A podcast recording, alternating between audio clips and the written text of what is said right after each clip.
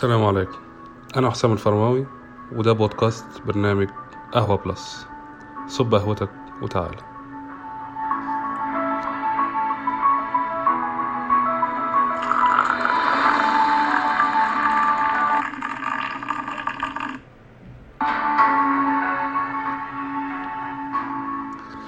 مين فينا ما عندوش ولاد وشتمهم أو لسه بيشتمهم؟ وساعات بيوصل الموضوع كمان إن هو بيدعي عليهم.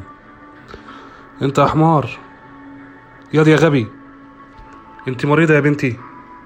روح يا شيخ إلهي و و و و طيب حد فينا فكر كده بينه وبين نفسه اللي بنعمله ده صح ولا غلط؟ قعدت مثلا في مرة كده تتكلم مع نفسك بعد أي موقف عاتبت نفسك قلت طب أنا ليه عملت كده؟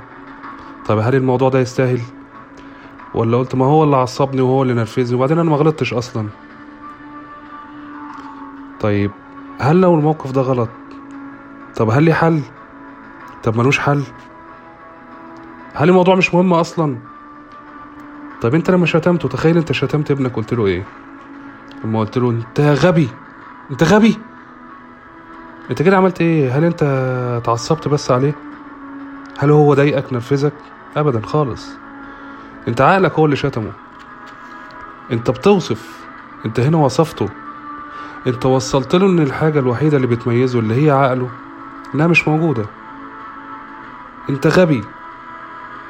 انت هنا كنت بتقصد. انت هنا كنت بتوصف. انت كنت بتهينه.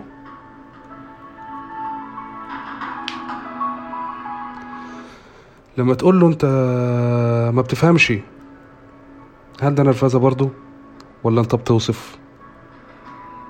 انت يا بنتي خدي بالك من اكلك انت بقيتي زي العجلة. و و و و. لا في اللي أكتر من كده كمان إن إحنا ممكن في بعض الأحيان نوصل إن إحنا ندعي على عيالنا. روح يا شيخ اله تتشل في إيدك اللي عملت. ربنا ياخدك وارتاح منك. ليه كده؟ طب إحنا ليه بنعمل كده أصلا؟ طب ما تيجوا نفكر. هل دي عصبية؟ نرفزة؟ الحقيقة مش كده خالص. الحقيقة إن إحنا ما بقناش عندنا وقت. إن إحنا لما نشوف موقف مضايقنا من ابننا نقول له تعالى ونشرح له إيه الصح ويعمله إزاي والخطأ إيه وعواقبه إيه وإن اللي عمله ده كان غلط وإن هو ليه عواقب منها كذا وكذا وكذا. فإحنا ما بنحبش نعمل ده وما عندناش وقت لده. فبنختصر ده كله في إن إحنا نطلعه على هيئة شتيمة. والأخطر من ده إن الابن لما بيحس إن الشتيمة والأهانة بتيجي من مصدر المفترض إن هو يكون مصدر للطاقة. إن هو يكون مفترض إن هو يكون مصدر للثقة. بيحصل له لخبطة بيفقد ثقته في نفسه. بيبقى إنسان تاني. ومع الوقت أنت بتتعود على الشتيمة والنرفزة والوصف. وهو كمان بيتعود على اليأس والارتباك وفقدان الثقة. مين فينا ما يتمناش إن عياله تطلع أفضل حد في الدنيا وأحسن منه هو نفسيا؟ أكيد كلنا بنتمنى ده. فبلاش نغلط ونرمي اللوم عليهم ونقول إن هم اللي نرفزونا هم اللي غلطوا وهم اللي خلونا نشتمهم. خالص. خلينا نديهم بس حتى ولو جزء من وقتنا.